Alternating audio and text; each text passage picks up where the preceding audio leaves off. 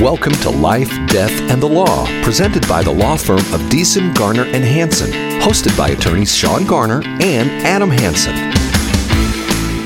Good morning, Yuma. This is Life, Death, and the Law. I am Sean Garner, an attorney with Deason, Garner, and Hanson, in studio with my partner, Adam Hanson, and we are going to talk about exciting topics today. One is something that is a little bit worn out and tired, and it is the bailouts of these banks. We've got the Signature Bank bailout. We've got the Silicon Valley Bank bailout. And the question is, is this appropriate for the st- government to step in and, and choose winners and losers among banks and save them from poor decision-making and bail them out? Or, or is it good for the economy in general?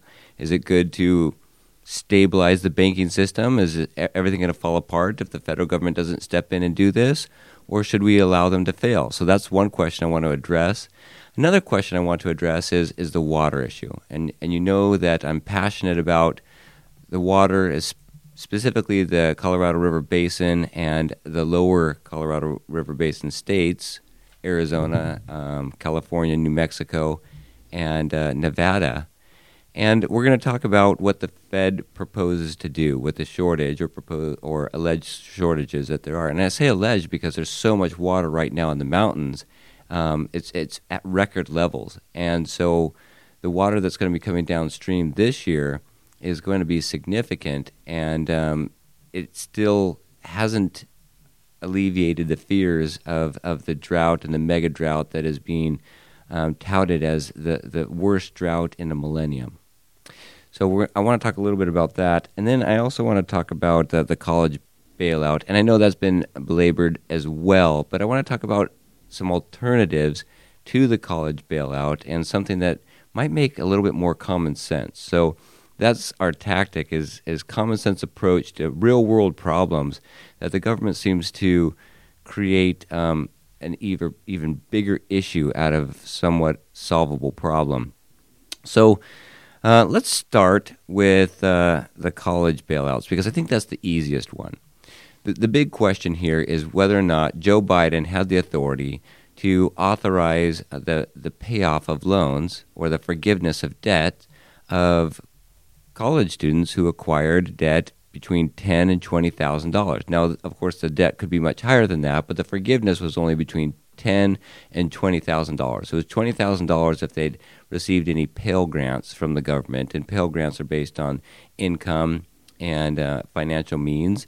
And so if the student was determined at the time they received the loan to meet those standards, those requirements, then they could receive twenty thousand dollars worth of debt forgiveness.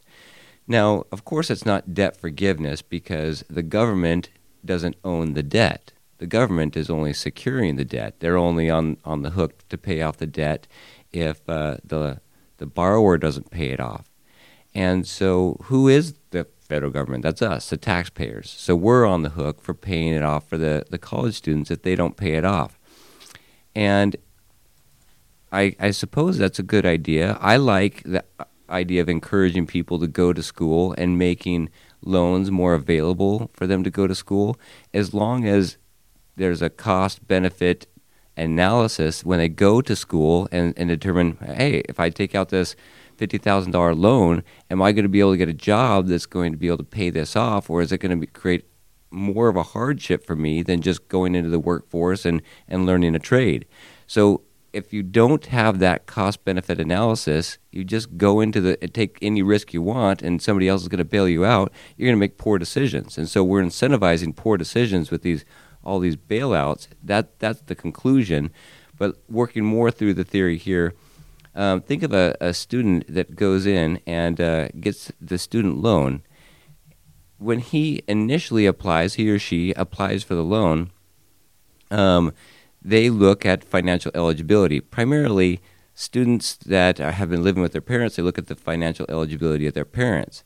Now, after they've graduated, their parents, number one, might be in a significantly different circumstance financially, so they might not qualify for the Pell Grant. Number two, the students might not have qualified for this Pell Grant because they could be making a lot more money, having graduated and now obtained a, de- a degree and earning mon- more money from that degree. But just because they earned or received money based on the Pell Grant, they're going to receive twice as much loan forgiveness as an individual who did not receive Pell Grant funds. That doesn't make any sense to me.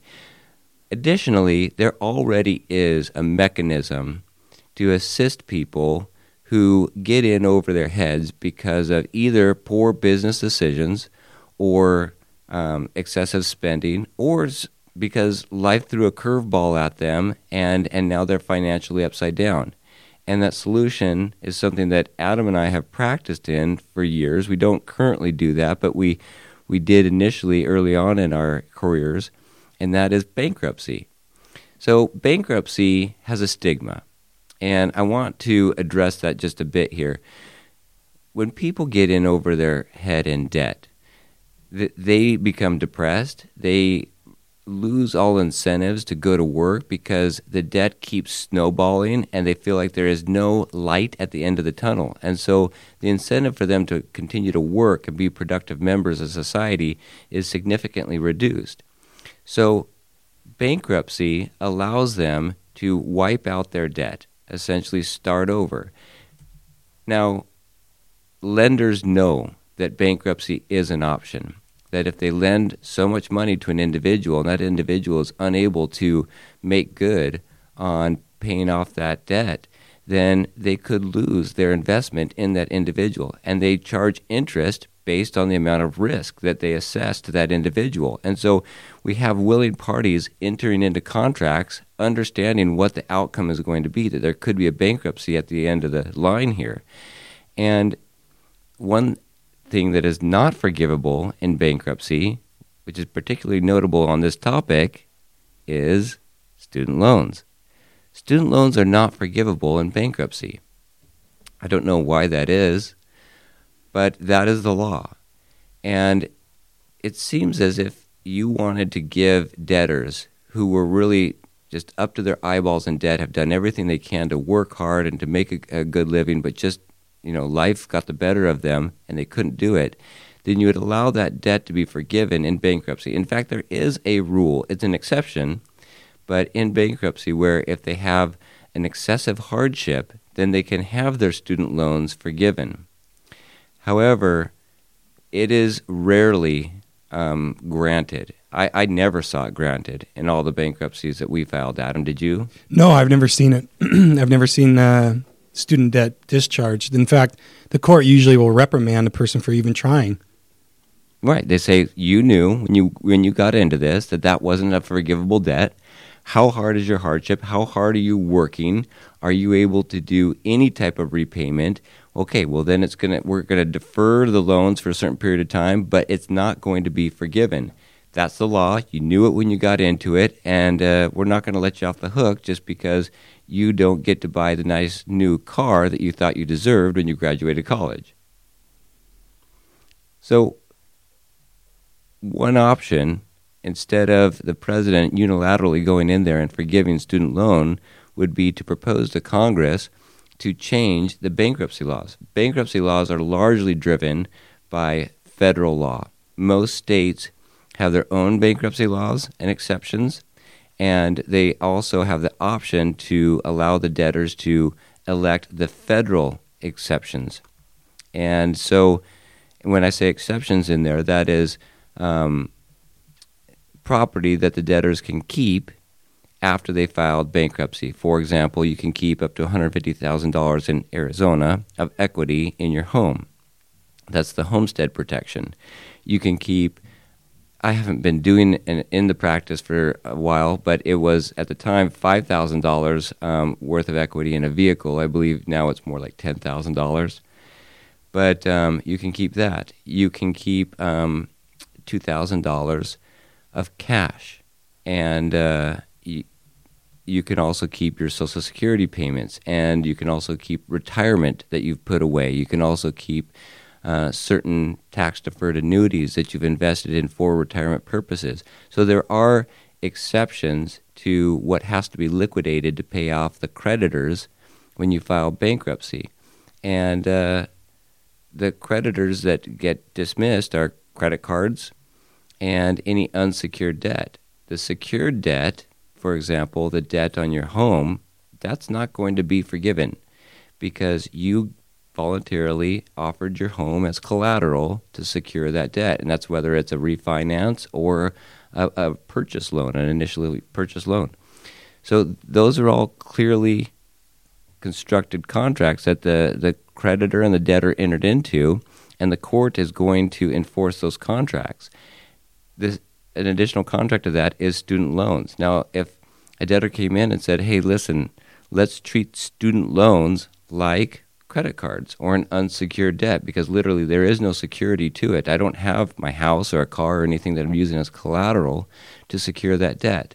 And if I'm filing bankruptcy, then I, I do have a hardship. I, I'm going through the social stigma of the bankruptcy. You have to show up publicly at a hearing and, and state that you've disclosed all the assets that you own, and the creditors have the opportunity to ex- cross-examine you and say, well, are you sure? Are you sure you don't have additional tools or, you know, another hobby car or something else out there? And um, so it's something that is, it's not an easy process to go through, although it, it can create a fresh start and, and a really good opportunity for individuals that just are sinking and need some relief.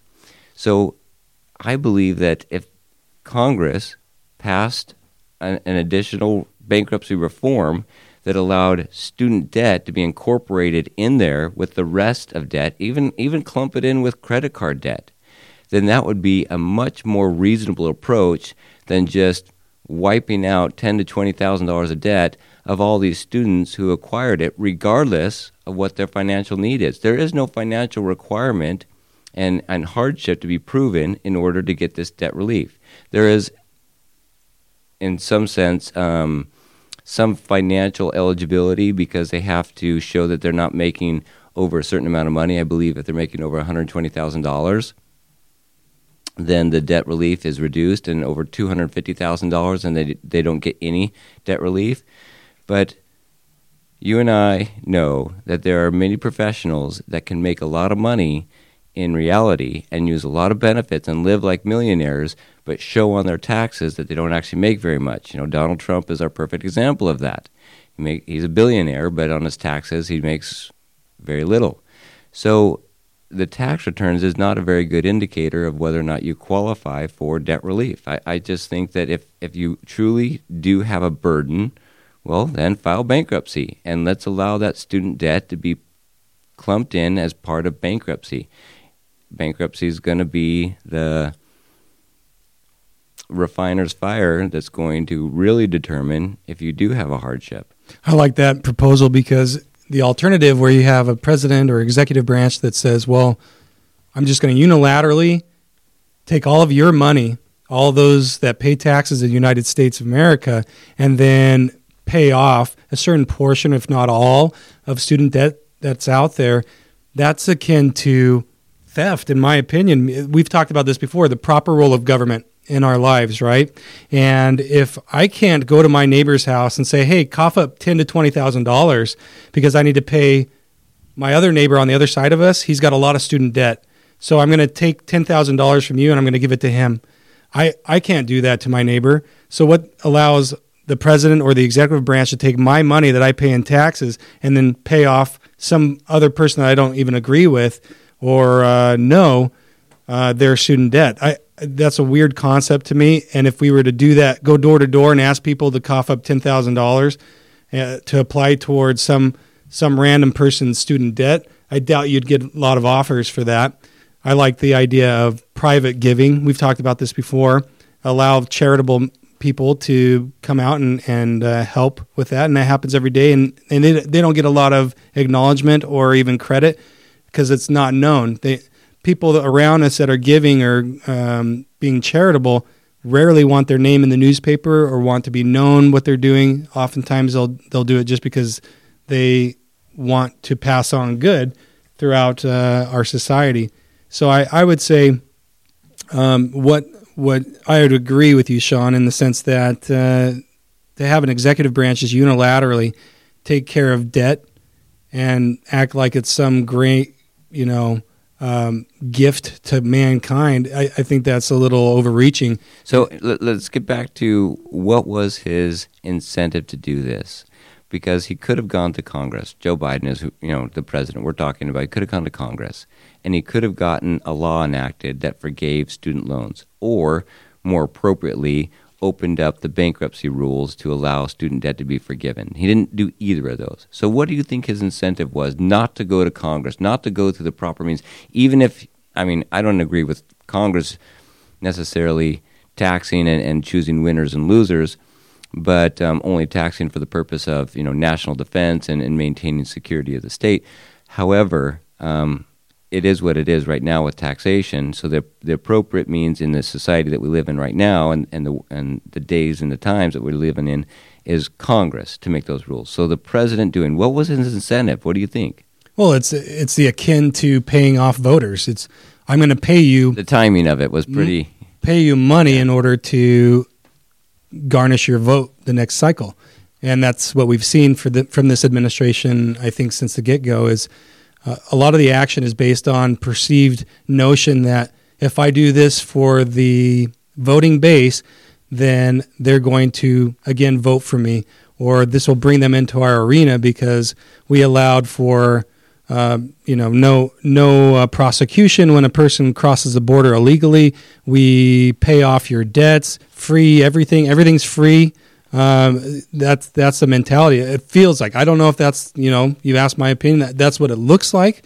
I think uh, most people are aware of that. They, when they see things like what we're seeing, it's like, okay, it's, that's an obvious um, move to garnish more votes the next election cycle. So it's a political move. It's not that he has compassion for the students that are suffering from this o- overburdensome debt. It's just a political move to gain more votes. What's interesting is, is if you were to look at these politicians that are putting in place or clamoring for s- these types of policy reforms or uh, things that uh, we f- would find pretty radical, if you look at them personally, I doubt they give hardly anything, and that's been proven over and over again, of charitable intent. Of their own money, they rarely give. But yeah, they're free to give of my money and your money, our taxpayer dollars. But when it comes down to them, if I were to go to them and say, hey, why don't you cough up twenty thousand dollars and give it to this guy to relieve his student debt, I doubt I'd have any takers in in, uh, in Congress in or Congress the presidency. Or, yeah. Yeah. And so it's easy to do these things when it's not their personal money. And you and I, Sean, have both been in positions where we've had to oversee a purse of money. And when we do that, the fiduciary responsibilities that we have to that that body that we are watching over that money for are extremely high. And we, you and I, we've talked about this before, we regard that as like, a, you know, what would you call that? Sacred. Sacred, Sacred funds. funds. Absolutely. You, you do not, that's not my money, and it's got a very specific purpose. And every cent, not dollar, every cent needs to be accounted for and um, shown to the public or whoever you're you're watching that for, so that they can do an audit at any time and make sure that everything's kosher, right? Mm-hmm. Oh, yeah. We have the Adult Protective Agency that will come and prosecute if um, we haven't properly not only used the funds for our beneficiaries' benefit, but actually give an accounting of how we use the funds. It, it's not enough to show that we we didn't do anything bad. We have to show that we did everything right. And I think that's appropriate. We are entrusted with these funds for vulnerable individuals, and we have this high standard to use those funds appropriately, and we have to demonstrate that we did that. And I don't have any problem when I'm asked to give an audit for every dollar, every cent that has been spent, because I keep a good accounting of what the money is spent for. But why is this um, responsibility that is on me personally that has nothing to do with our national security and our national debt and bigger issues that our whole country faces, why is that same level of responsibility not attributed to the president or Congress? We got to go to break. This is Life, Death, and Law, five sixty A M K B L U. More thought-provoking conversation coming up next on Life, Death, and the Law, right here after this.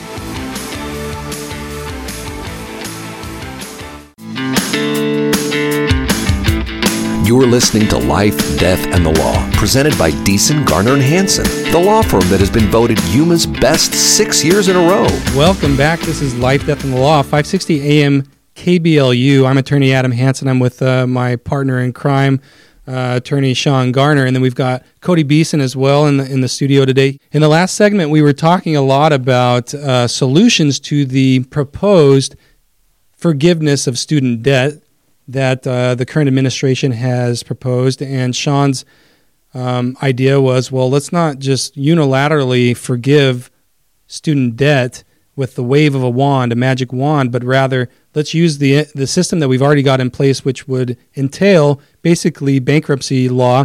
And Sean mentioned, be, like before, Sean and I were in bankruptcy law. We did a lot there years ago. We don't practice in that anymore. However, it really set us up and, and gave us a good understanding, a foundation for the law that we practice today, which is estate planning. So when families come in and they, they uh, sit down with us and we're able to put together plans, we're also able to look at creditor issues that might arise or might cause an issue down the road. And those those uh, recommendations that we have for a certain family are, are really derived from our knowledge of bankruptcy law from years ago. And so bankruptcy law, like Sean mentioned before, is kind of Uh, a stigma out there, but in reality, it was created by the founders of our country, and, and it's a social stigma. If you if you say you filed bankruptcy, right? But really, it's to start again. It's a new start, and you can do it as a business. You can do it as an individual. Most of the ones that we did, in fact, I think all of them, if I remember correctly, the bankruptcies that we filed were all Chapter seven individual uh, bankruptcies.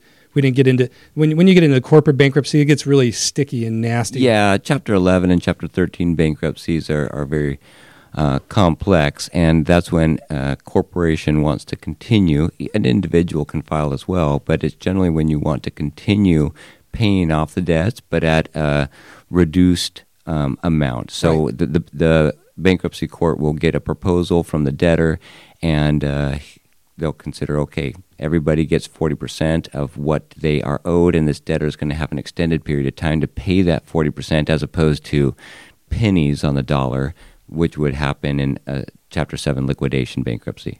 And so the moral of this particular story is that what Sean is saying, I, I wholeheartedly agree with you, having been in that world of bankruptcy before, that bankruptcy should be a better solution for what, what we're seeing in the student debt world. And uh, the problem with that is, is currently bankruptcy law does not allow student loans to be forgiven. So that's one of the exceptions to bankruptcy is student loans, you've got taxes, you've got child support. So there's several um, exceptions to bankruptcy, meaning if I were to file bankruptcy and say, hey, I can't afford to pay all my debts, I need them wiped out, I need to start again, it's going to do a huge a number on my credit, yeah. my credit score, right? But at the same time, it wipes out all these debts and clears all these debts out.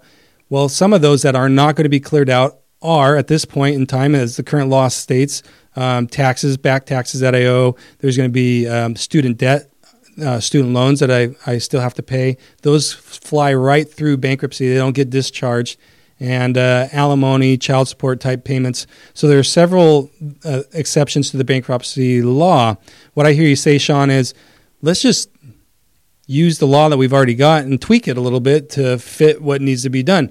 Number and- one, use Congress to actually change the law instead of having the president make laws. And then we already have a legal format in place, which is bankruptcy, that we can update if students are drowning in student loans, to incorporate in the bankruptcy laws and, and make it, it doesn't have to be a blanket um, forgiveness if they file bankruptcy. It could be demonstrate some type of hardship, which there already is a hardship exception in bankruptcy if you demonstrate that for student loans, but it's ex- seriously difficult to meet those requirements, and I never saw one met in all the bankruptcies that I filed in early on in my career. And that's a perfect segue into the next the next topic that we want to talk about, and that was the banking crisis that we've seen with Silicon Valley Bank going under and then uh, a couple other banks going under recently. The proposal is, well, what we heard from the president's mouth is you don't have to worry. Anybody in that bank doesn't have to worry. We're gonna we're gonna give all your money back, even if it exceeded the two hundred fifty thousand dollars F D I C insured limit that was put in place in twenty ten through the Dodd-Frank legislation. in response to the two thousand eight crisis, the the meltdown, uh, the financial cri- crisis. So during the Obama years, the Obama administration was able to push forward Dodd-Frank, which was increased regulatory um, structure on banks that want to participate in the F D I C system. So F D I C is an insurance body that uh, if, if I'm a bank and I want to provide insurance to the extent that if I go under, my customers, they are going to be at least covered up to two hundred fifty thousand dollars for each depositor and each account in my in my bank, then I have to pay a certain fee to the F D I C to have federal backing there. And and that's the way that that would work. So it is possible for a bank not to be part of the F D I C system, but you and I as customers of that particular bank might be a little wary in the event of a financial meltdown that, hey, I'm banking with a bank that doesn't participate in the F D I C system. They don't they don't have my back. If they go under, then there goes my money, basically. It's akin to investing in a stock that goes under and, and dies and you don't get your money back. That happened to me once. From experience. So it was a real good one too. That's what my dad assured me. Mm. Oh, this is going to be the next big thing. I'm like, okay. So I put some money in there. Yeah. Within like six months, it's bankrupt. And so I had to, I, I had a quick lesson in, uh, I thought surely my money would come back somehow. However, that lesson was just that, a lesson. Are you more cautious about where you put your money now? Yes. And that's the whole point, right? Allow people to suffer the consequences of their actions, and you get an enlightened, a more cautious, a more um, trustworthy people. You save people, children, adults, it doesn't matter, from the consequences of their actions, and you get more reckless actions in the future. Is that what we want to incentivize? That's exactly what we're doing. I mean, we're incentivizing reckless behavior. We're incentivizing people to be very careless with their money and their investments, their depositors' money, and there's no consequences for it. But why? Why do you say that? Why do I say that? Because the, the federal government is coming in and bailing them out. They're not allowing the bank to fail. They're not, not allowing the depositors to suffer the pinch of investing in a bank that is not financially sound or is not practicing financially sound um, services and investments. So that's what you, you want people to be free. That's what we want. We say freedom all the time. Now, freedom sounds good. It sounds like a a word that, in my mind, a vision of running through a field of, of wheat and daisies. You know, you're free, but it's not. Freedom, with clothes or without clothes. Yeah, we're not going to get there. But uh, it's accountability. Freedom is I get to choose what I get to do. And the consequences are on me. And so the federal government doesn't get to choose what I do. Nobody else gets to choose what I do, state government, local government. But when I make mistakes, I suffer the consequences of those mistakes. And that's that's how freedom works. And fortunately, we've demonstrated through this experiment of a free government that freedom allows innovation. And in fact, it not only allows innovation, but it incentivizes innovation. And we have had a more productive society and people in America over the past two hundred years than ever in the history of the world because of freedom. But what we're doing right now is we're taking away a, a critical component of freedom, and that is accountability for our actions. We're not allowing for people to fail. And you can't take away the accountability without taking away the freedom itself. Because when we take away the accountability of the banks, then we are causing other individuals to pay for those mistakes. And when I have to pay for somebody else's mistakes, I no longer have the freedom to use my money as I choose. When I have to pay for students that borrowed more money than they could pay back or are willing to pay back, then I have to pay for their bad decisions. That's not freedom. That's now me working as an indentured servant to the federal government so they can decide what to do with the production that I create. I think freedom is synonymous with consequences, and that sounds stupid, but as I was thinking this thought through as you're talking, I'm thinking, with freedom comes, you have to be willing to accept the consequences. And consequences, I think, often that word alone, it kind of imbues negativity, but it's not always a negative consequence.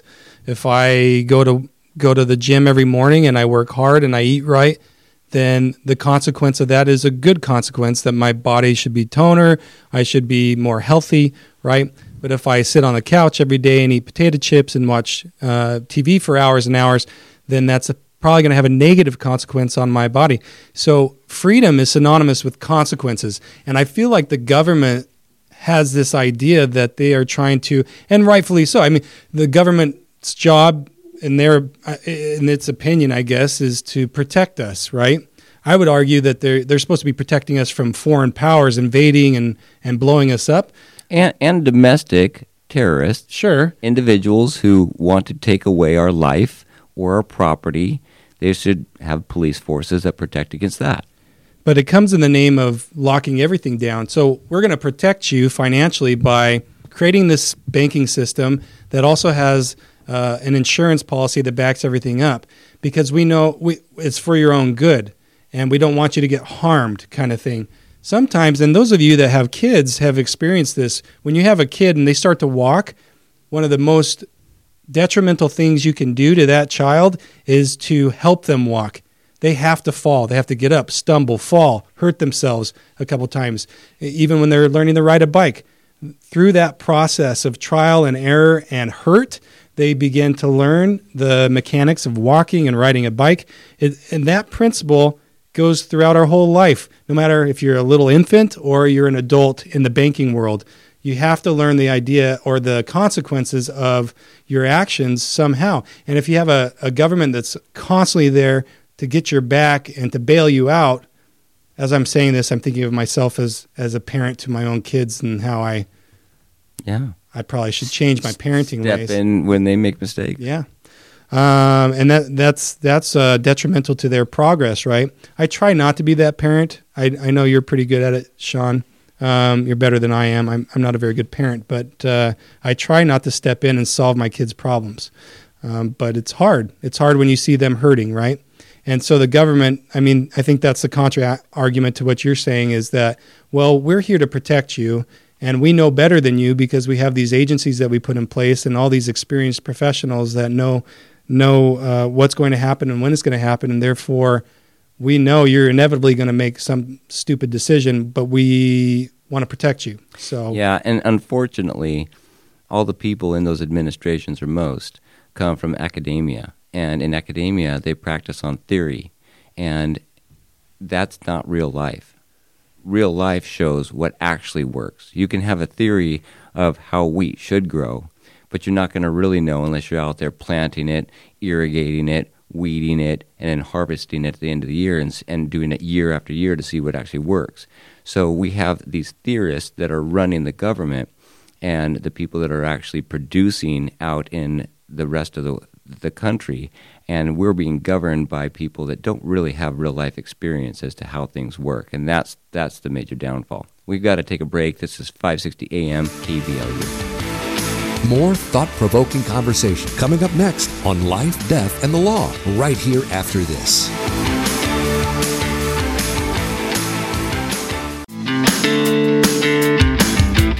You're listening to Life, Death, and the Law, presented by Deason, Garner, and Hanson, the law firm that has been voted Yuma's best six years in a row. Welcome back. This is Life, Death, and the Law. I'm Sean Garner, attorney with Deason, Garner, and Hanson. We do estate planning, and we are in no way qualified to talk about water, but we're going to do it anyway. So, um, Adam, we have a field that is surrounding our building, at least to the north and to the east of us. It's a beautiful alfalfa field at some seasons. Um, they plant other crops during other seasons. And uh, there's sheep in the field at, at times as well. And I love it. I love driving up to our office and seeing that land in production. In fact, I know the farmer personally that is that is farming that land. The owners of the land are not the farmers of the land. I know that for a fact. And uh right now, we've got this issue with the Colorado River where there's less water flow than there is people taking withdrawals and uh, using through irrigation and uh, watering their crops from the river. So there's a problem. And it's not, in, in my mind, it's not as catastrophic as it looks from looking at Lake Mead and looking at Lake Powell, where they're down seventy-five percent, because the the river flow is not down seventy-five percent. And when you just look at those large reservoirs, it would lead to that conclusion. But rather the conclusion is we're taking out ten, maybe even five percent more water than there is coming down the river. And so the reservoirs are consistently going down. And what we need to do is take the same amount that is coming through the rivers. We don't need to take less than is flowing in the rivers, because then the reservoirs would be overflowing and there would be flooding. So how much less flow is there in the rivers? In the past twenty years, they say that this is a historical drought. It's a mega drought. And they use these terms for shock and awe factor because it sells. You know, terror sells more efficiently than good news or even accurate news. And so it's about ten percent less over the past twenty years that the river is um, flowing than than it had been. And when you look at going back one hundred years, two hundred years, five hundred years, through measuring the rings on the trees, you can determine what the water flow was, and uh, they've they've been fairly accurate, at least as far as I know. I'm not a scientist, in determining that on average there's about seventeen million acre feet of water flowing down the Colorado River. But the problem is we've allocated um, all of that, and we haven't addressed for evaporation. We haven't addressed for seepage, you know, into the ground and other issues where we, we can't actually allocate all that seventeen million acre feet. Really what we can allocate is about fourteen million acre feet. And so what we need to do is proportionately, we the states have apportioned who gets what water through several compacts, and in the upper Colorado River Basin states, they've decided Utah gets a certain portion, Colorado gets a certain portion, Wyoming gets a certain portion, and if there's less water to apportion out, then everybody proportionately reduces their share. That makes absolute sense to me. In fact, it's so easy that I think that a fifth grader would come up with that solution as the very first one out, out of the gate. However, in um, Arizona and California, New Mexico, and uh, Nevada, we have this very complicated system where if there's a shortage in water, Arizona takes the first big brunt of the hit. And then Nevada takes a brunt, then New Mexico takes it, then Mexico, which we have to allow one point five million acre feet to go to Mexico as well, they take it. And last is California. And until Arizona has actually taken a fifty percent reduction in its water allocation, California will not take any significant percent, and that's currently California's proposal. The federal government said the river is being overtaxed right now. It's being overused, and so the reservoirs are dropping so low that we can't use them for what they were intended for, which is, number one, to provide water in dry years, and number two, to provide clean power through the hydroelectric generators in the dams. And so we need to allow those those reservoirs to refill. So you can't be taking out as much water. Well, Arizona and Colorado and Utah and Wyoming and all the other six states got together and said, okay, well, we have to account for the evaporation that is occurring, and it's about one point five million acre feet of evaporation. So what we've done is we've allocated water that we're really not getting. It's not going downstream, and it's not being caught in the reservoirs. It's evaporating in the air, or it's sinking down into the ground. And so we have to account for that, and we have to reallocate our apportionments between the states. And so Arizona and all the other six states said we're going to reapportion it proportionately for the amount of water that we've agreed with in our compacts. And California said, no, absolutely not. We're not going to, number one, acknowledge that there's one point five million acre feet that we did not um, account for evaporating, and we're not going to take a bigger cut. We're not going to take a proportional cut. We will reduce our, our share by only four hundred thousand acre feet. And when you count that to four million acre feet is what they get. They get four point two million acre feet. That's nothing. And they want Arizona eventually to take a fifty percent reduction in its share of the allocation from the Colorado River before they'll even take a thirteen percent reduction. And so California just really isn't willing to budge. They're not willing to cooperate, but they're such a political giant in, in the national political field that when the feds come in, they're unwilling to cross California. So instead of saying, California, hold on, what's going on in California right now? Record snowfall in the mountains, record rainfall in the valleys. You, all of your reservoirs are nearly at one hundred percent. Several of your reservoirs are over one hundred percent. Lake Oroville is letting water, water out. Um, Folsom Lake is letting water out to prepare for the, the excessive runoff that is going to be coming down from the mountains. You have water and to spare in your own reservoirs. Plus, you've had a forty billion dollars bond that was created in two thousand fourteen to create the Sites Dam and Reservoir, which you have not built to allow more water conservation and preservation for dry seasons. So California, not only do you have enough water, but you, you've failed to take steps to allow for um, more reasonable and efficient allocation of your resources. Arizona is using every drop of water that it gets. And so it can, it, it needs to be more efficient and look for technology to be more efficient for its crops, which is, it's constantly doing, but it can't create more water. It can't actually store more water because it's not receiving any. So you have to look at where the solutions lie. And California should know that, of all people, because they look at, hey, there's a disparity in um, the income gap, and so we need to tax the rich more than the poor, and we need to reallocate wealth. But they're unwilling to do it with water. I don't understand how that concept doesn't cross over to the fields here, but it doesn't. Um, either way, the feds are going to step in, and one of the proposals of the feds is to pay the farmers to not use their fields, and that's called fallowing your fields. When you don't use your fields for crop production, you're fallowing your fields.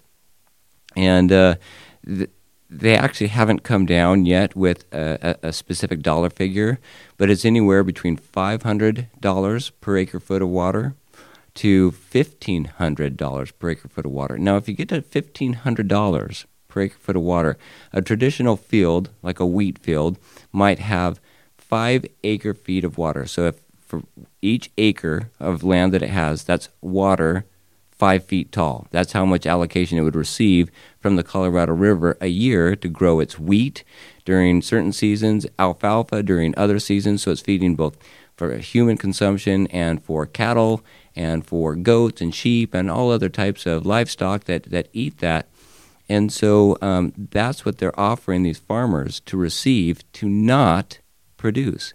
Now, what happens if the federal government gives that money for them not to produce it? Number one, where does the money come from? Federal government doesn't make any money. They take it from us. So it comes from the taxpayers to pay these farmers not to produce. Then what happens? Well, oftentimes, as with the case with the land right around our building, the farmers don't own the land. Landowners are not the farmers. So the landowners, they get that fifteen hundred dollars per acre foot, and the farmers who are actually planting the seeds, irrigating, weeding it, and then harvesting it and paying all the people to harvest and the truck drivers to go and to take the produce to the coolers and then to ship it across the country to the grocery stores where we buy it, or the restaurants where we eat it, or the cattle farms where um, the cattle are fed with the hay. All of those people in between are out of work. So you got the truckers are out of work. You got the restaurants where the truckers stop, they're out of work. You got the grocery stores that are having to hike up the prices. And at the end, we've got higher prices for groceries, higher prices when we go out to restaurants. So you go out to restaurants less often. So you got people working at restaurants, and you got restaurants going out of business. All of this has a trickle-down effect, and it's all negative. Then you look at the field itself. When a field is in production, when water is being poured on it, instead of allowing to pass through and go into the ocean, um, which California is doing. It's pumping four million acre feet of water out of the Colorado River, and then it's letting its own water come down from its mountains and flow right into the ocean. So instead of allowing the water to go in the ocean, we're saying, let's put it on our land, and let's allow that land to stay fertile, and so it doesn't turn into dust and blow off and become totally desolate. That seems like a pretty good idea to me. Don't let the cattle starve. Don't let the people go hungry and inflation skyrocket. Let's let the water not flow into the ocean and put it on the land instead and keep everybody employed.